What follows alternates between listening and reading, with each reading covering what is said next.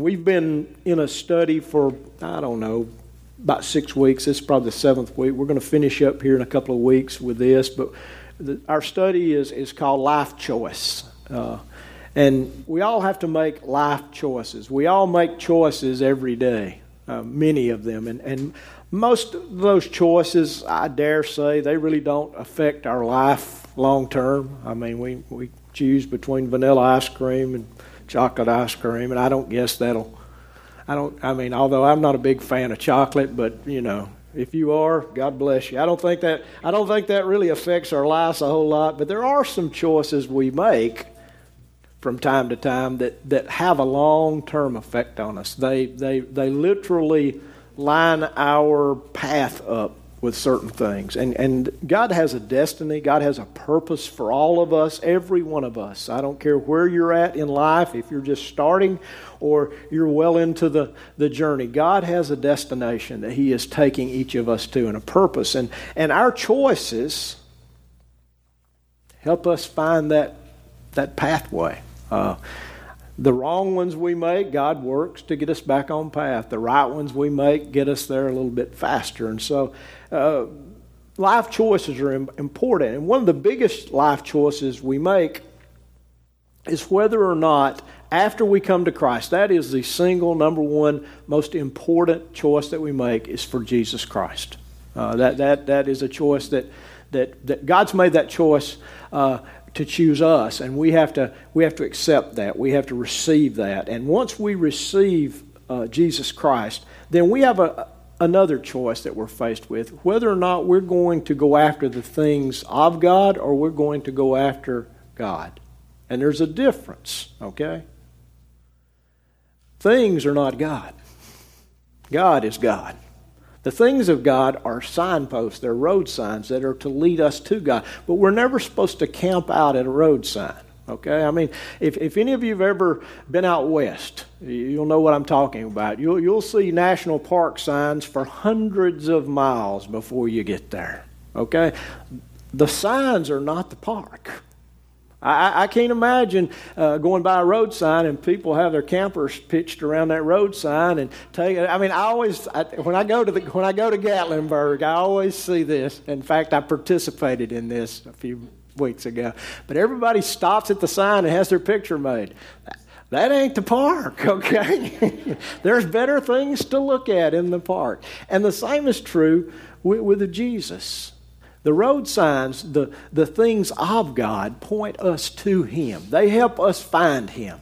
But listen, when we find Him, He's what we want.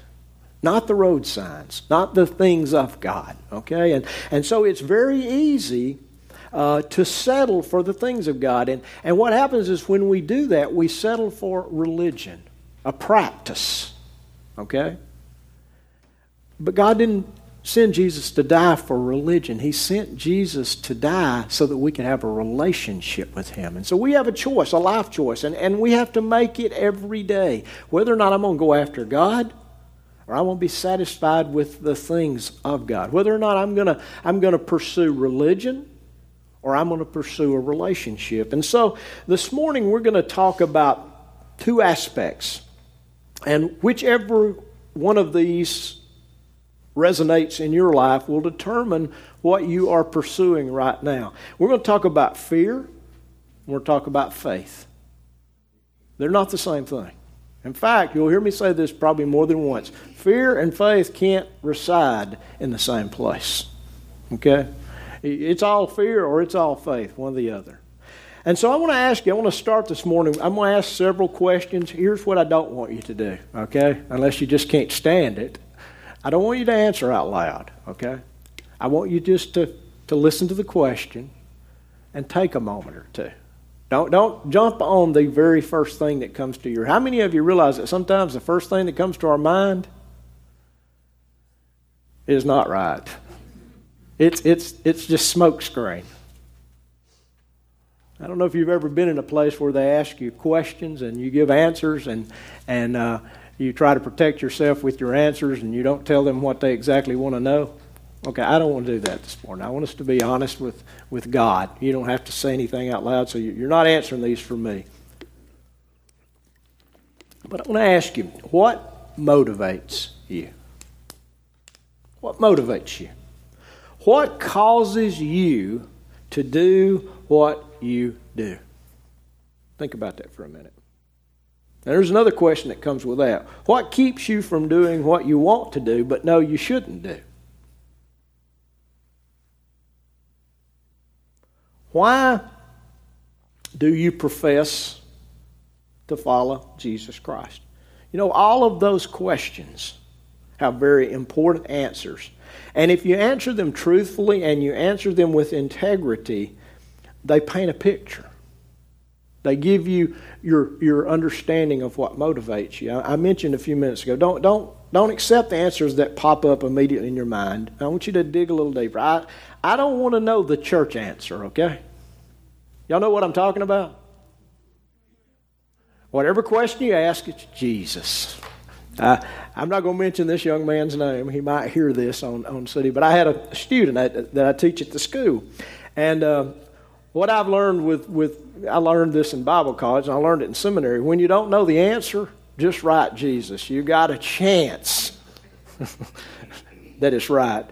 Because Jesus, according to uh, you know, is the answer to everything, and he is. But he's not the answer to specific questions when I when the professor's trying to learn if you if you uh, trying to find out if you know the answer. So I told them, I said, now listen to me. I'm not looking for Jesus answers on here. I'm looking for the answers to the. question. If you don't know, don't write Jesus. This boy, he just wrote Jesus in big letters. okay, I, I, don't need the church answer this morning. I, I don't need the religious answer. You don't need it. That's not what God's seeking from us this morning. He wants us to examine, examine what motivates us. Because you know what? He's not asking to find out. He's already fully aware of it. You, you do realize that. When God asks questions in Scripture, Adam, where are you? Uh, it's not because Adam's found the perfect hide and go seek place and God can't find him. Okay? Cain, uh, uh, Cain what have you done?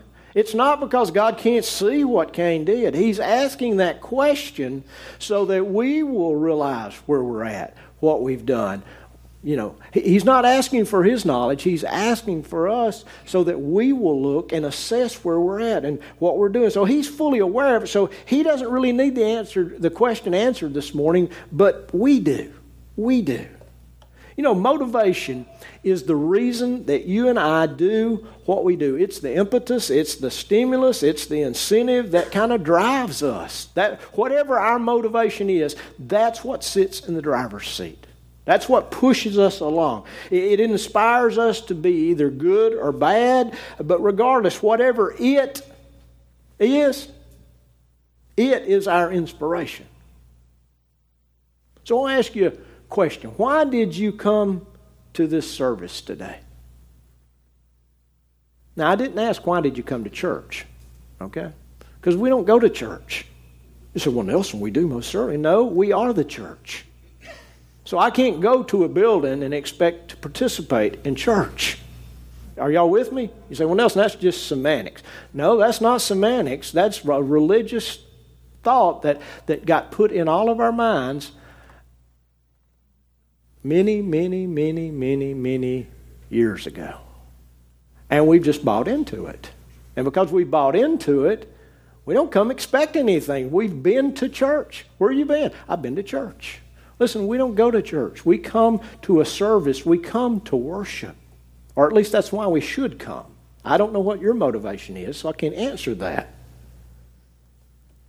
But why did you come today?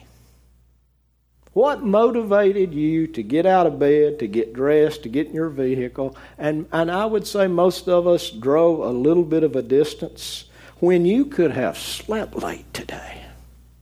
Really? When you could have just kind of lounged around barefoot in your pajamas without combing your hair, putting on any makeup, dressing up, taking a shower, all that stuff. You, you could have stayed home. So why are you here? Why are you here? What motivated you? You see, the reason I'm asking that question is it's essential in determining whether or not you and I are mired in a religion about Jesus or we're enjoying a relationship with Jesus, or we're confused by a combination of both. It's easy to not to be either or, but to kind of be this way. So, what motivates you is, is kind of the key.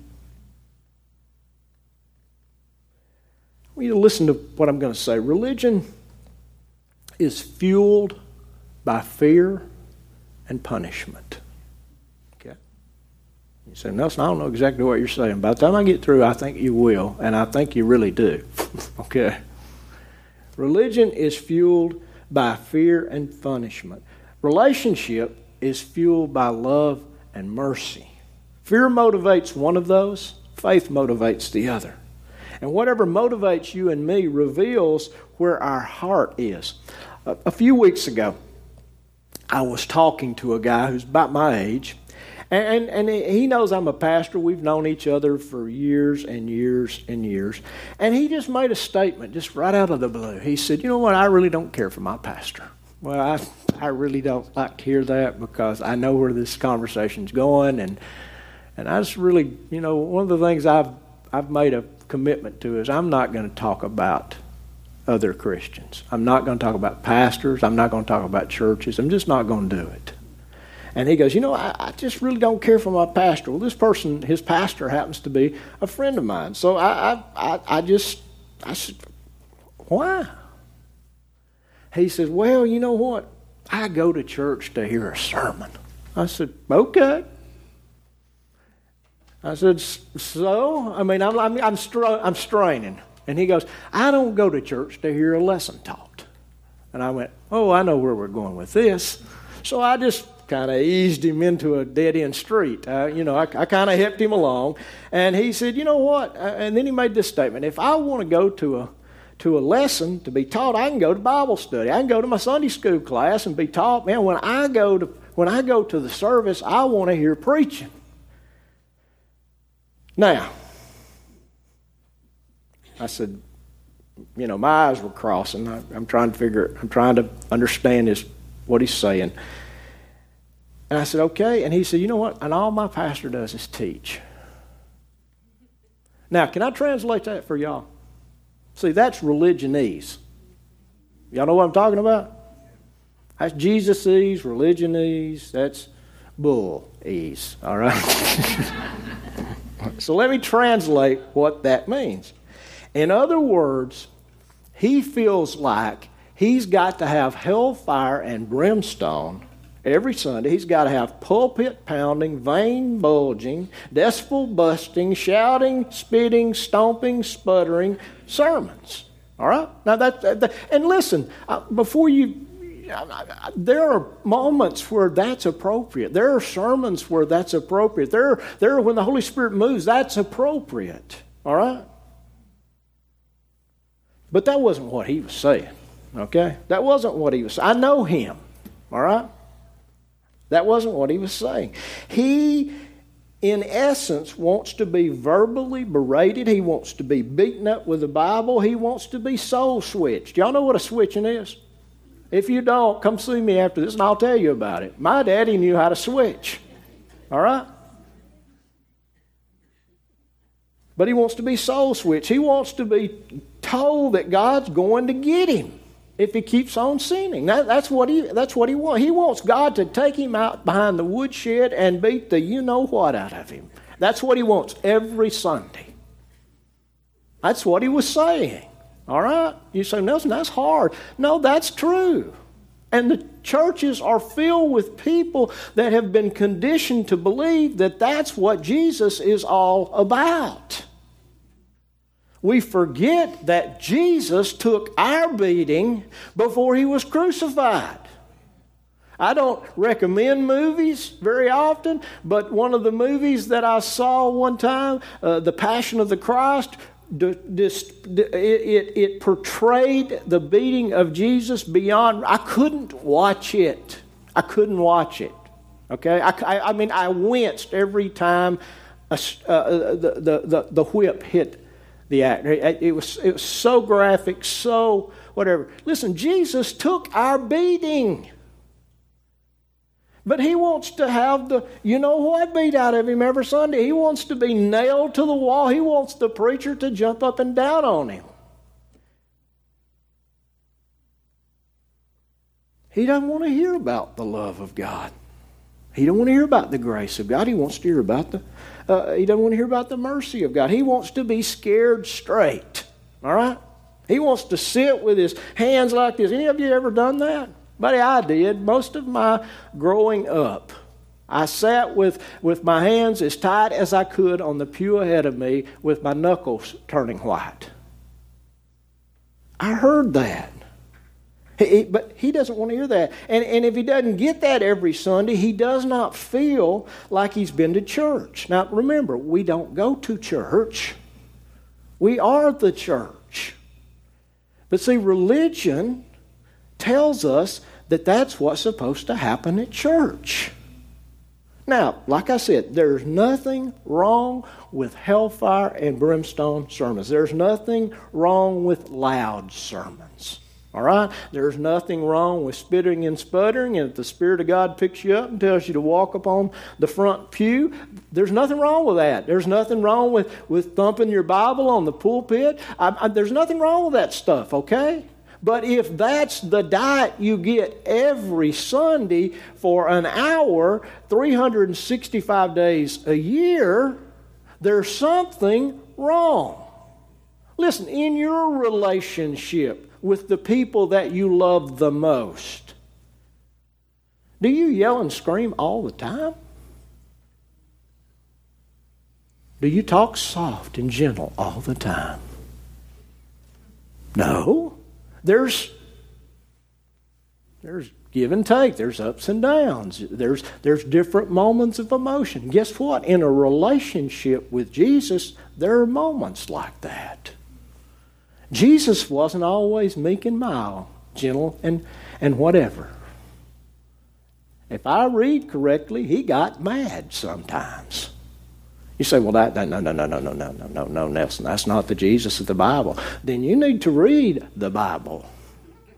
All right? You don't need to listen to some goofball tell you Jesus never got angry. Jesus got angry. He made a whip. And he cleaned the temple out, the area of the Gentiles. That's what it was. It was the, the section where the Gentiles, folks like us, came to worship Jehovah.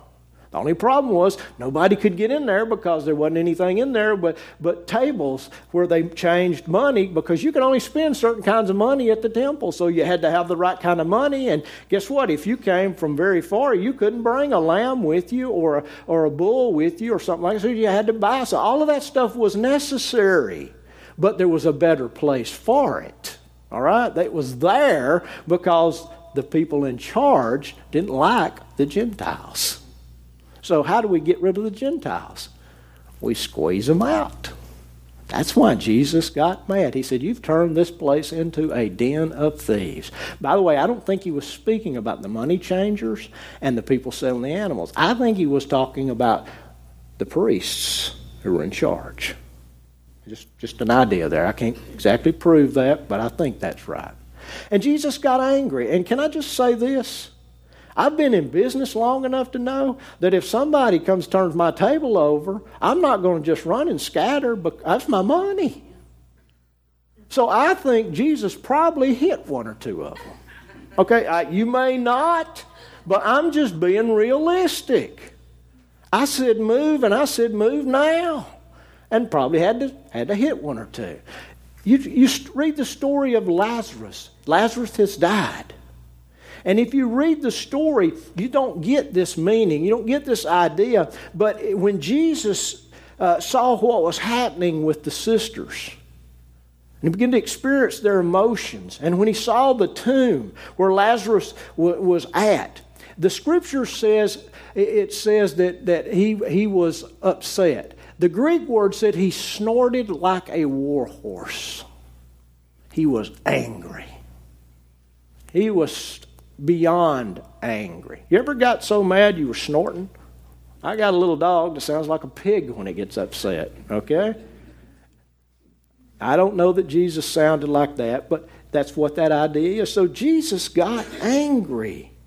And, and anger is okay if it changes things. But listen, if, if a sermon, if every sermon you ever hear is that kind of sermon, then it's not the byproduct or the impetus of the Holy Spirit. It's just the way that person has learned to control and to dominate that service. Okay? There's a place for loud. And there's a place for being plain and, and, and not smiling when you say tough things, okay? There's a place for that. But it ought to be the Holy Spirit that guides us into that place. That ought to not be my diet every time I come and gather with the people of God. Because if it is, I'm going to leave here every Sunday ashamed and condemned. Amen? It's okay if you don't say amen.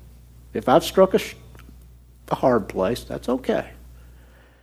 Jesus didn't intend for us to leave here ashamed and condemned. He intended us to leave here encouraged and ready to face the world. This is where we build up one another. This is where we tell our glory stories and, and we share what God has done. This is not the place where Billy has to pull worship out of us. This is a place where he has to rein us back because we're about to get loose. Okay? Y'all understand where I'm going? What I'm talking about. Okay. Listen, we are to have a healthy fear of God. And by that I mean we are to have an awe and a respect of God. Okay? But that's not to be terrified and frightened by God. That, that's not what that means. But religion says put the fear of God in them. that's what that's what that's what it says. It says put the fear of God in them. Uh, remind the sheep endlessly uh, that God's going to punish them if they make, keep making mistakes. And that's the principal motivator of religion it's fear and punishment. You better do what God says, or God is going to get you. And too many people, their picture of God is, a, is, a, is of an ancient white haired man sitting on a throne with his finger up like this with little lightning bolts. Just like this. So he can decimate us. Now, y'all laugh at that, but that's most Christians. That's where they live at. That, they'll tell you that. And if they won't tell you that, you can tell by the way they act. They're terrified of everything. And they're afraid God's going to burn them up, He's going to obliterate them. And you know what? Some of you this morning are motivated by fear and punishment. Deep down inside of you, you have believed the lie. And you believe that you can't be pleasing to God, that you have nothing God wants, and that God's out to get you. Listen to me. In Jesus, you are pleasing to God. Now, that's a great place for an amen. So I'm going to say it again. Religion says you can't be pleasing to God. But in Jesus, you are already pleasing to God. Okay? Oh, it's just. Maybe I need to yell louder and pop some veins up here for you. Listen, it's true, God doesn't need us, but He wants us. See, religion stops with He doesn't need us. That's not what Jesus stopped at. He wants us, He came for us. And God is out to get you. I want you to understand that. He is out to get you, but He's out to get you so that you can experience the ultimate satisfaction of having a life changing, uh, life fulfilling personal relationship with Him. That's why He nailed Jesus to the cross. That's why Jesus was, was placed on a cross, a Roman cross outside the city. I want to read a, a passage out of the Old Testament. It's in Isaiah 53 10. I want you to listen to what it says. It says, But the Lord, he's talking about Jehovah God, was pleased to crush him, speaking prophetically of Jesus. The Lord was pleased to crush him, putting him to grief. And, and the literal Hebrew word there means making him sick. God was pleased to crush him and to make him sick. If he would render himself, literally, if he would render his soul as a guilt offering. In other words, he was, God was allowing Jesus to stand in your place and in my place and receive what we were supposed to have received. So Jesus, uh, God poured out on Jesus what you and I deserve so that you and I don't have to endure it. Now, is that the truth? Okay, I'm going to ask again because I'm not sure if you believe that or not. Is that the truth? Did Jesus die on a cross? Why did he die on the cross? For us.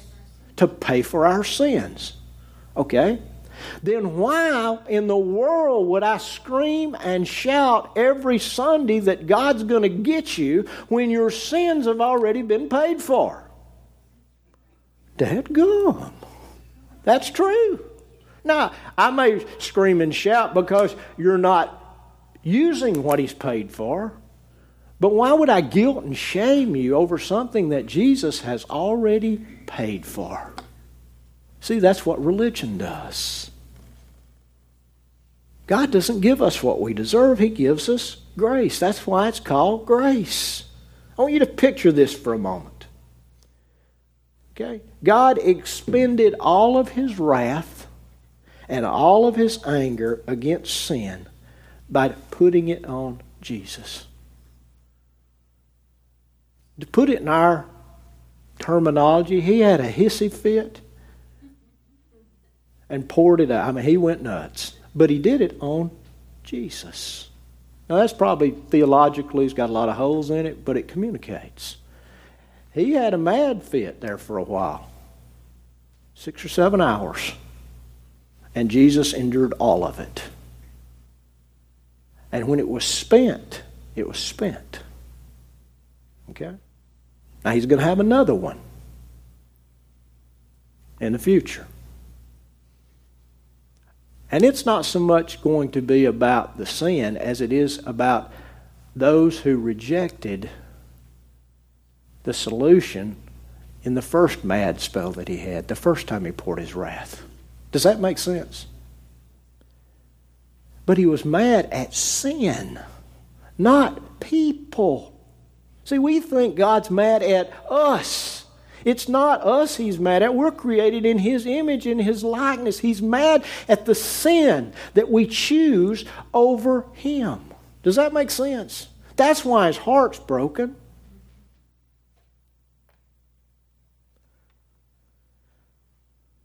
So, why should a pastor scream and yell every hour on every Sunday about the wrath of God and how much God hates sinners? God doesn't hate sinners, He hates sin. That extra N E R on the end of it makes it personal, it makes it human. God doesn't hate human beings. Listen, God did this so that we might experience His grace. And that, and that grace includes His love and His mercy rather than the eternal separation that sins brings. He, he did that instead of, of giving us the wages of sin, the payment for sin. You see, religion is driven by fear's effort rather than faith's effect. Fear creates issues. Uh, like I said a minute ago, God's not angry. God's not seeming, seething. He's not fuming with rage at this moment. He's as relaxed as relaxed can be. How many of you ever been so mad you couldn't even see straight? I have. Couldn't even talk. I mean, couldn't talk. I mean, you just wanted to start, you know, I'm going to leave it there. Do you know what I mean? Okay? God's not there.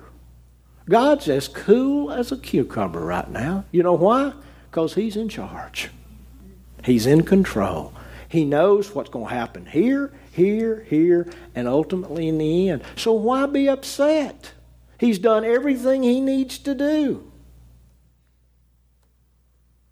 He's not seething. He's not fuming to this moment. But yet, you know what? You and I don't have to operate in fear and terror because we believe that if we mess up, we're going to become a smoking pile of charred mess. God's not going to burn us up, okay? God did what He did so that we could experience His grace, we could experience His love. You know what religion does? Religion screams, get back in line, stay in line, or you're going to be eliminated from the line. Y'all know what I'm talking about? If you don't do it this way, that's it. Now, what we have to do is we have to determine if that's the God we see revealed in Jesus Christ. Is that who Jesus showed us in the Gospels? You see, too many Christians, too many pastors, too many teachers have taken an instance in a part of the Bible and extracted a verse or two and built a whole theology of who God is. Do you realize that Scripture says that Jesus, who is God, is the same yesterday, today, and tomorrow, which means God does not change, right? So, if that's true, and I believe it is, then the same God existed before He created anything that exists right now, right? The, the, the God that John talks about, who is a God of love and a God of righteousness, Paul talks about that, and a God of holiness, he still exi- he existed in the Old Testament, right? So the God of the Old Testament and the God of the New Testament are, tie, are not two different gods. They are the same God who is being revealed progressively, little by little. Okay? Now, here's where I'm going right here. Too many Christians have a picture of an angry, spiteful, bitter old man just waiting for you and I to mess up. A God that's characterized by a destructive flood. A God that's, that's, uh, that's characterized by a pillar of salt. A God that's, that's, that's characterized by fire and brimstone. In other words, a God without any context. See, there's a context around that flood. There's a context around that pillow of, of, of, salt. There's a context around that fire and that brimstone. But if I don't understand the context and I rip that verse out and I use it like a stick on my sheep, then what I, I have is no longer a, a text that has a context. I have a text that has a pretext. Y'all know what a pretext is? I used to hear this in preaching class. My first preaching professor said this over and over and over. A, ser- a, a text without a context is a pretext. A pretext is a pretend reason for which something exists which hides the real reason. In other words, you just can't lift a verse up and preach a sermon unless it has roots in the text around it. In other words, Paul didn't make, and we're going to, we're going to talk about this in the future in some areas, Paul didn't make statements about something and then in another book go completely against it. But if we're not careful, we can lift out verses and we can build whole theologies on stuff that's nothing but religion. It has nothing to do with Jesus. It has nothing to, be with, to do with the Jesus of the New Testament. And so if you have a if you have a true reading of Scripture, in other words, you're going by more than what you've heard someone tell you from behind a pulpit or behind a pulpit in a class. If you've actually read Scripture, you will find that, you know what, God's not who most people think God is. And if you read the Gospels, He's sure not who most people is. Jesus would have eaten by himself most of the time if he was the God that, that most Christians believe he is. Because Jesus certainly would, have, would not have associated with sinners. He wouldn't have had dinner with prostitutes and, and, and, and, and tax collectors, thieves, and on and on and on and on. He, he wouldn't have. But see, we accept that stuff and we believe that lie and we don't take the context of the scriptures. I, I, challenge you read the Gospel of Matthew, Mark, Luke, and John. And whatever Jesus does, that's God's heart. However, Jesus responds to something, that's how God responds. Jesus is perfect theology. Okay? He is G, he is God in the flesh, 3D. You want to know how he feels about something? Don't turn back to, to, to, to, to Exodus, Leviticus, and Numbers. Look at Jesus. Now, I'm not saying that there's anything wrong with what happens there, but most people don't understand the context of that. Jesus came to fulfill what that was talking about. And so in Jesus, we interpret Scripture. We look back at the Old Testament through Jesus. We look forward into what's going to take place and what Paul wrote about through Jesus. Jesus is our interpretive lens. And whenever we separate Jesus from God, we get a warped view of both of them. Does that make sense? Okay, y'all got a freebie today. I, I wouldn't go spend that long. But a verse out of context is a pretext. And without the context in which a verse is written, it can become a con to get whatever that person who's preaching wants. It can become a ruse to support something that's not true. The devil loves believers who are ignorant of the context. Okay? Because the only verses they know are the ones somebody else has interpreted for them. Listen, learn what the context means before you believe what somebody tells you about God. Read the verses ahead of it. The, if you're reading the letters of Paul, read the whole letter. It's a, it's a complete argument. He didn't just write this chapter and six months later come back and write this chapter. No, he, sit, he sat down and he wrote a letter to somebody that he loved. And in that letter, he dealt with all of the things that needed to be dealt with. He encouraged, but it all flows together. Does that make sense? Okay. If you want to know what God is like, what He thinks, how He interacts with people, what's on His heart, how He responds to people who are hurting, how He responds to people who've messed up, just look at Jesus. Okay? Jesus is God. He's God walking on this planet. Read the Gospels. They're eyewitness accounts of what Jesus did and how he interacted with people. Like I said, don't try to interpret the Bible through the, through the lens of the Mosaic Law. Okay? It had its place. It was important. But its main goal, in fact, its only goal, was to show people what sin was. It was never to qualify them to be holy and righteous. Only Jesus can give us that ability. It shows us what Jesus is going to do and what he's done and what he's going to do. Folks, this book is about Jesus. All right? It, it's about Jesus. It's not about an angry God who's out to get us. The life and the actions of Jesus are are driven by love. And you say, well, how can that be? Because the Bible says that one of that God is love. His, his attribute, one of his characteristics, a part of his essence is love. So everything he does, he does out of love. If you've ever had children and you've had to exercise tough love, it's not always fun, right?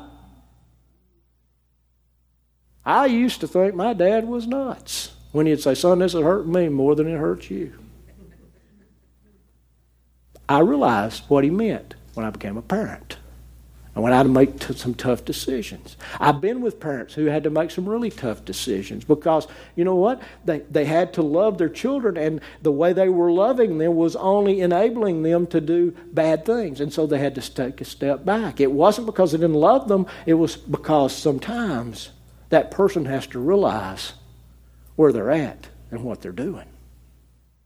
That's one of the reasons the church is supposed to exercise discipline. We don't exercise discipline because we don't love somebody. We exercise discipline to get them to come to their senses and realize they're hurting themselves and they're hurting others. It's the same in a family. Guess what? We're the family of God. So this book is about Jesus. And the life and the actions of Jesus are driven by love. God's not amazing because he has omnipotent power, but it's because he chooses to share relentless love with us through that infinite power. Do you hear what I said? It, it, it's not because he's all great and powerful, it's because He shares His love relentlessly with us through that power. Jesus came to show us the love of God so that we would know what a healthy relationship looks like. And He died for us so that, that we could enter into and enjoy the same kind of relationship He had with the Father. It, it could be ours. 2 Timothy 1 7 says this. It says, For God has not given us a spirit of timidity. I, I like the way it's translated in some other passage because literally it's this word God has not given us a spirit of fear.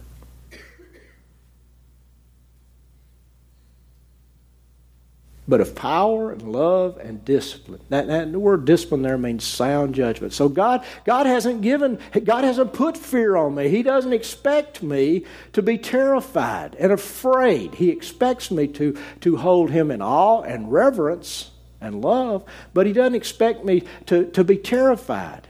He's given me power. He's given me His love. He's given me sound judgment, an ability to think. We live in a, a world where there are generations now rising who no longer can think for themselves. Here's how they think. Y'all laugh. I'm serious. They can no longer think because they have depended on something else to think for them. And I don't mean this is a wonderful tool. I, I, can't believe you can access so much information in a moment or two and get an answer, but you have to take what you're given and think through it. You can't just accept it. You say, well, Nelson, uh, that's why there's such a big deal right now about what the Russians did in our elections because they're putting out information that nobody's thinking about. They're just buying into that. You say, well, that couldn't be many. Well, there's enough if there's one. Does that make sense? Okay, the Russians aren't the only ones doing it either. All right, the Republicans are doing it, the Democrats are doing it, everybody that puts a commercial on is doing it. But we have to learn to think. God gave us sound judgment to think with. Religion doesn't want you to think, religion wants you to get in line and just trudge along. Okay? But that's not how it is in relationship. Relationship thinks. Because as you think, you behold the glory of that other person you're in relationship with. You fall more in love with them because you, you're able to realize what they're doing and, and how they're doing it. So God hasn't given us a spirit of fear. See, the religious idea of an angry, spiteful, vengeance filled God comes from who? Satan. That's exactly right. He wants you just close enough to the things of God to keep you away from knowing and experiencing God. You say, well, why? Because he knows if you taste a mouthful of grace, once your, your life is shipwrecked by the effects of grace, the pablum he's feeding you won't satisfy you anymore. I mean, I'm just, y'all, y'all may wonder, Nelson, why are you so crazy about this? Why are you just keep pushing this agenda? Because I tasted it one time. And nothing I have ever put in my soul's mouth made me feel like that. So I'm not going back to the garbage you can buy anywhere about religion because it does not satisfy. That's why I continue to push because I truly believe that if a handful of people get a taste of it, there will be such a fire that blazes that nothing can put it out. That's why. Listen, the problem with fear based fear based Christianity is this. We only obey when the fear is present. In other words, I only feel bad about what I'm doing all week when you beat the you know what out of me on Sunday morning. Yeah, yeah, amen. Y'all all been there. Y'all know what I'm talking about. When I left, when I left church and, and I had some dinner and I had some time to think about other things, I forgot about that. It didn't change me. It didn't change me. I went right back to it. But when you're in a relationship, and that relational thing starts to take place, and you're confronted with something, you have to deal with it. And if you deal with it, it's a process. And when you've de- dealt with it, it's gone. But if all you get's a whipping one day a week, guess what? You get used to the whipping, don't you? I used to do this at church. Sat down, got comfortable, clicked my brain out of gear. You can yell and scream all you want. I see your lips moving. I can't hear a word you're saying. Y'all know what I'm saying? We do that in our marriage relationships. We do that with our children, don't we? Y'all know what I'm talking about. I'm not preaching to, you know, I'm not preaching to a choir right now. Y'all, y'all know. You see, love produces lasting joy. Religion produces something, especially when it's fear based, that just is momentary. Momentary. We get away from our reminder of our fear, we revert right back to the old lifestyles and the behavior. You know, maybe this morning you're struggling with something that seems to occur over and over and over, and that doesn't seem to have a solution. Maybe uh, that's the result of a belief system that's built on fear rather than faith. Okay?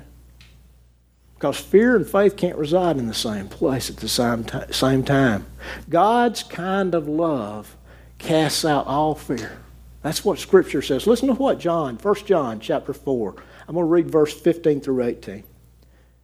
Whoever confesses that Jesus is the Son of God, God abides in him and he in God. In other words, God comes to live in you and you go to live in him. That's, that's the picture. You and he become like this. So if you've confessed him, if you've agreed that Jesus is who he say he says he is, then that's what happens. And and we have come to know, and, and that word know there is not an intellectual knowledge, it's an experiential knowledge. We have come to know and have believed that the love which God has for us. In other words, God really does love me. And it's not just a words on a page, I've experienced it, and I am experiencing it. God is love. That's his essence. That's his character. That's, that's who he is. And the one who abides in love abides in God. And God abides in him. By this, love is perfected. Whenever you see the word perfected in the New Testament, think of the word matured or maturity. We, we always think that perfect means without any blemishes, without any flaws. Listen, when it's applied to us, that is not what it means. It means maturing or maturity. So love is matured there. Love is it has become uh, it's reached the maturation point. So by this love is perfected with us that we may have confidence in the day of judgment. And in other words, when the day of judgment comes, we're not going to be shrinking back afraid of what's going to be happening. We're going to be first in line. I'm here to get what you got for me, God. Now I think I know what most of you say. You're out of your mind now, Nelson. Not if you understand the love of God, because Jesus already took my stuff. You say, well, what about what? What about it? Jesus paid for my sins, past, present, and future. So when I get in line, I'm going to see my, my daddy, my Abba Father, and I'm not worried about a switching or a beating. I'm worried about how long is it going to take me to get up in his arms. I'm worried about one of you getting in my way and me having to wait a little longer in line. y'all understand what I'm talking about? See, that's the way we're supposed to live. We're not supposed to live like this. Oh my gosh, I'm going to melt down like plastic when God appears. If you melt down like plastic when God appears, you've seen Him for the last time. Okay? And besides, this isn't the Raiders of the Lost Ark movie. This is truth. This is what God says. So I'm going to finish this passage. I got to go on, I got to get through. By this, love is matured in us, it's perfected in us, so that we may have confidence in the day of judgment. Because as He is, oh, this is good here. So are we where? When we get to heaven? No, right here. So as He is, we are here. We are supposed to be mirrors of Jesus. Now we are supposed we are mirrors of Jesus. Okay? Listen to this. There's no fear in love.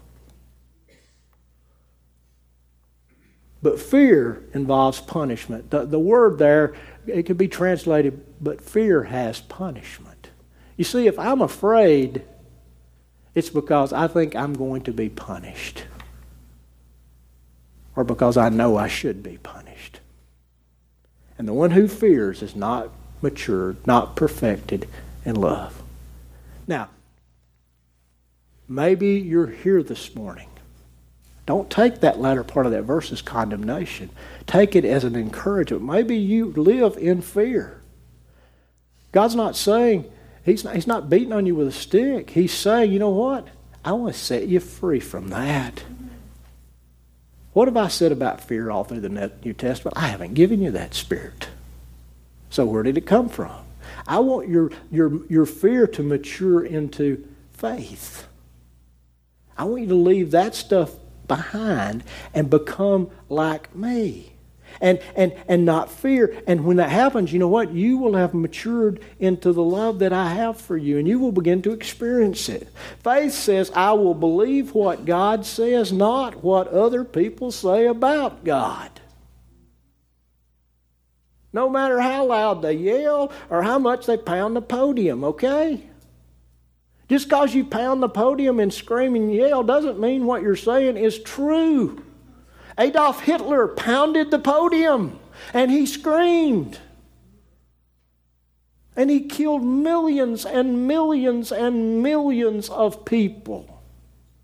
What he had to say was not true. Okay, I got to go on. Got to go on. In other words, what I'm saying is if to get rid of the fear, you got to find out what God says for yourself. He said, Well, Nelson, I just I don't understand the Bible. That's a garbage excuse. All right. I'm, I'm just being honest with you. I love you, but that's a garbage excuse. We got all kinds of translations. All right. I mean, you can get you can get New English version, you can get the the American Standard Version, you can get the New King James, the King James, the Cotton Patch Gospel. There is a ton of trans. You can get a translation that, that, that you can understand. And besides that, you can look online and find out what words mean. You don't have to have a library of books. You don't have to be uh, an expert in the Greek language or the Hebrew language. You just have to be hungry if you're hungry, you will find where the bread is. I guarantee you, won't miss many meals. And when you get spiritually hungry, you will do whatever it takes to find out what God says. I reached a place about 20 years ago where I stopped accepting what all the voices said. And I started to check out what the voices I had heard had said. Much of what I'd been told was true. All right? But some of it wasn't. And God began to take me into those places to discern the truth for myself. You see, He put the Holy Spirit in us to lead us into truth. You know what? Every one of us can find the truth if we search for it. Jeremiah, I love this passage in Jeremiah. God says, If you search for me with all your heart, I'll let you find me. I'll let you find me.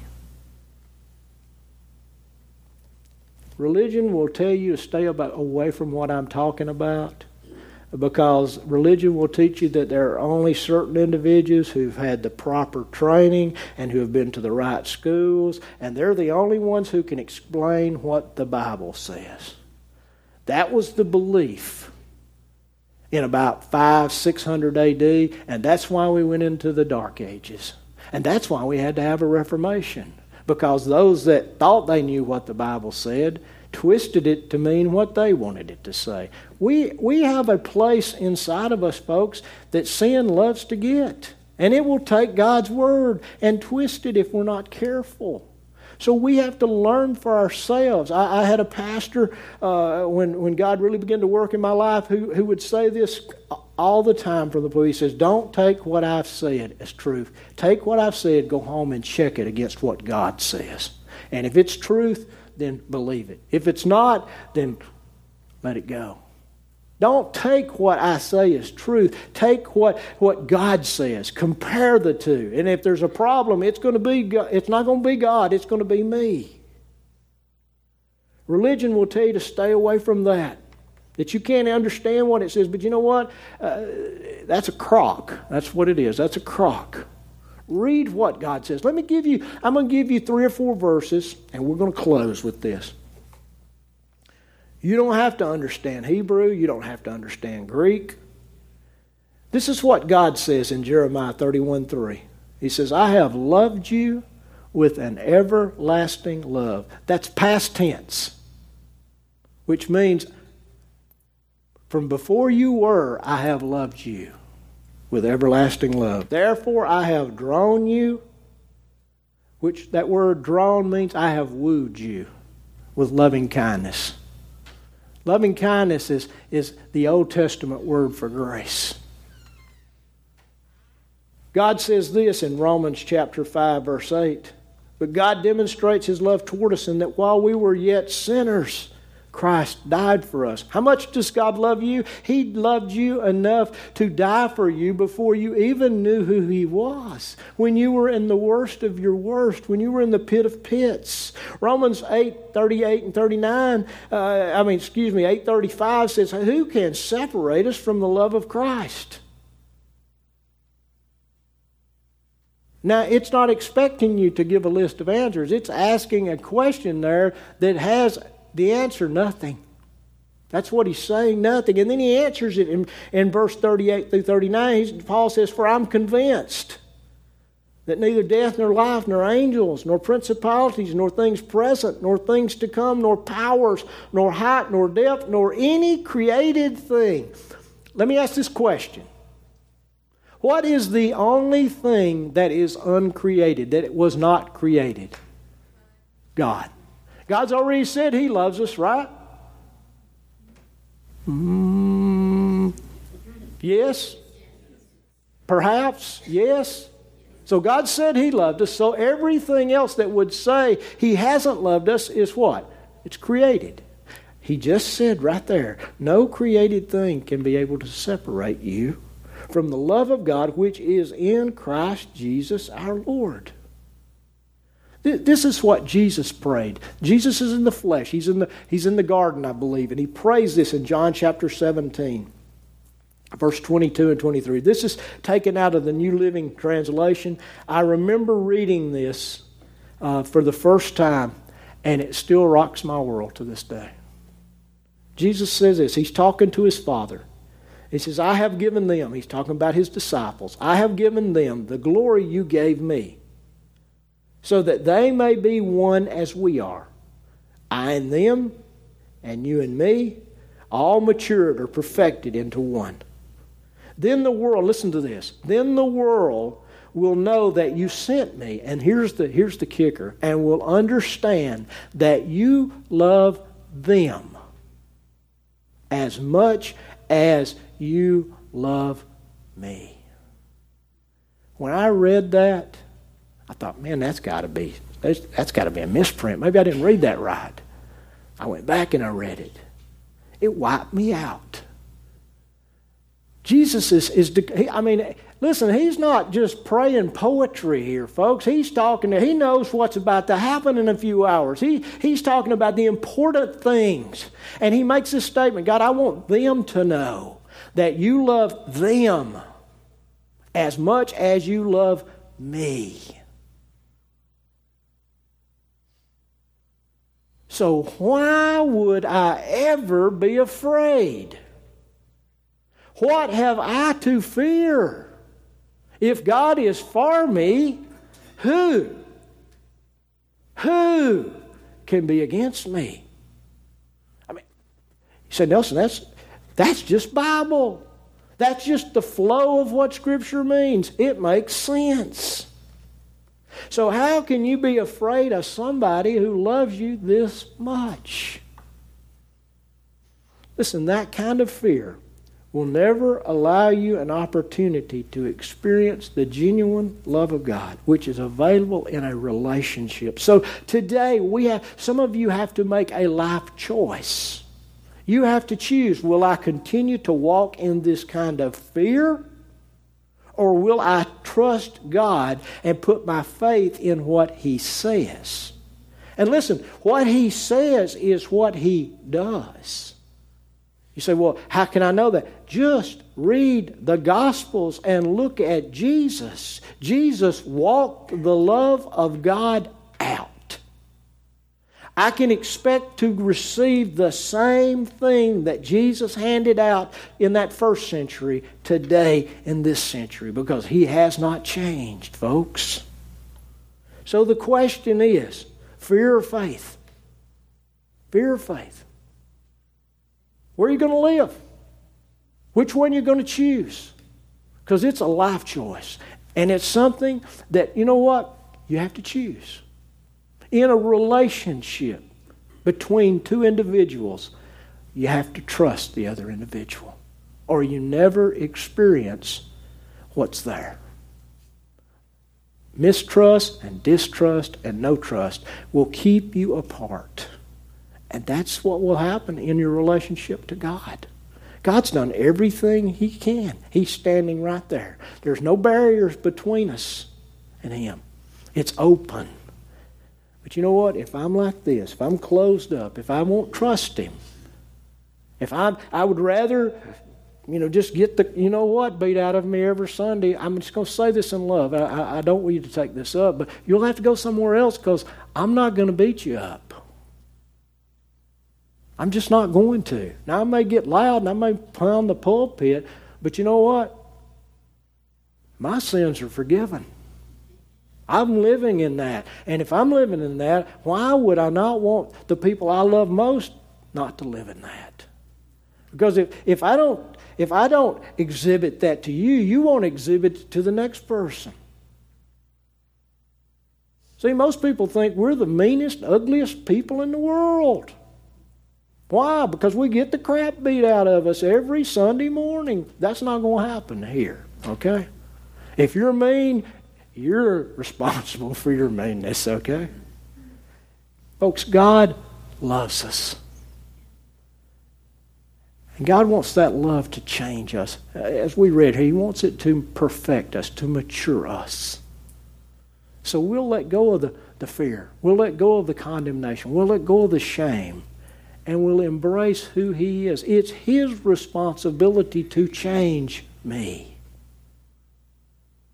And I can be confident that if He embraces me, I will change.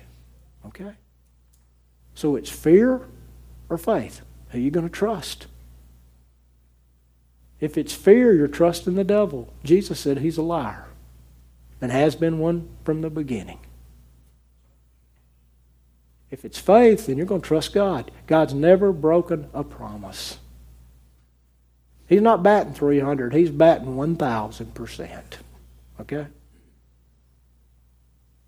Who you going to trust? Who you going to trust? Let's pray. For more information on Eagles Wing Church, visit our website at www.eagleswingchurch.org or on Facebook at facebook.com forward slash Eagles Wing Church.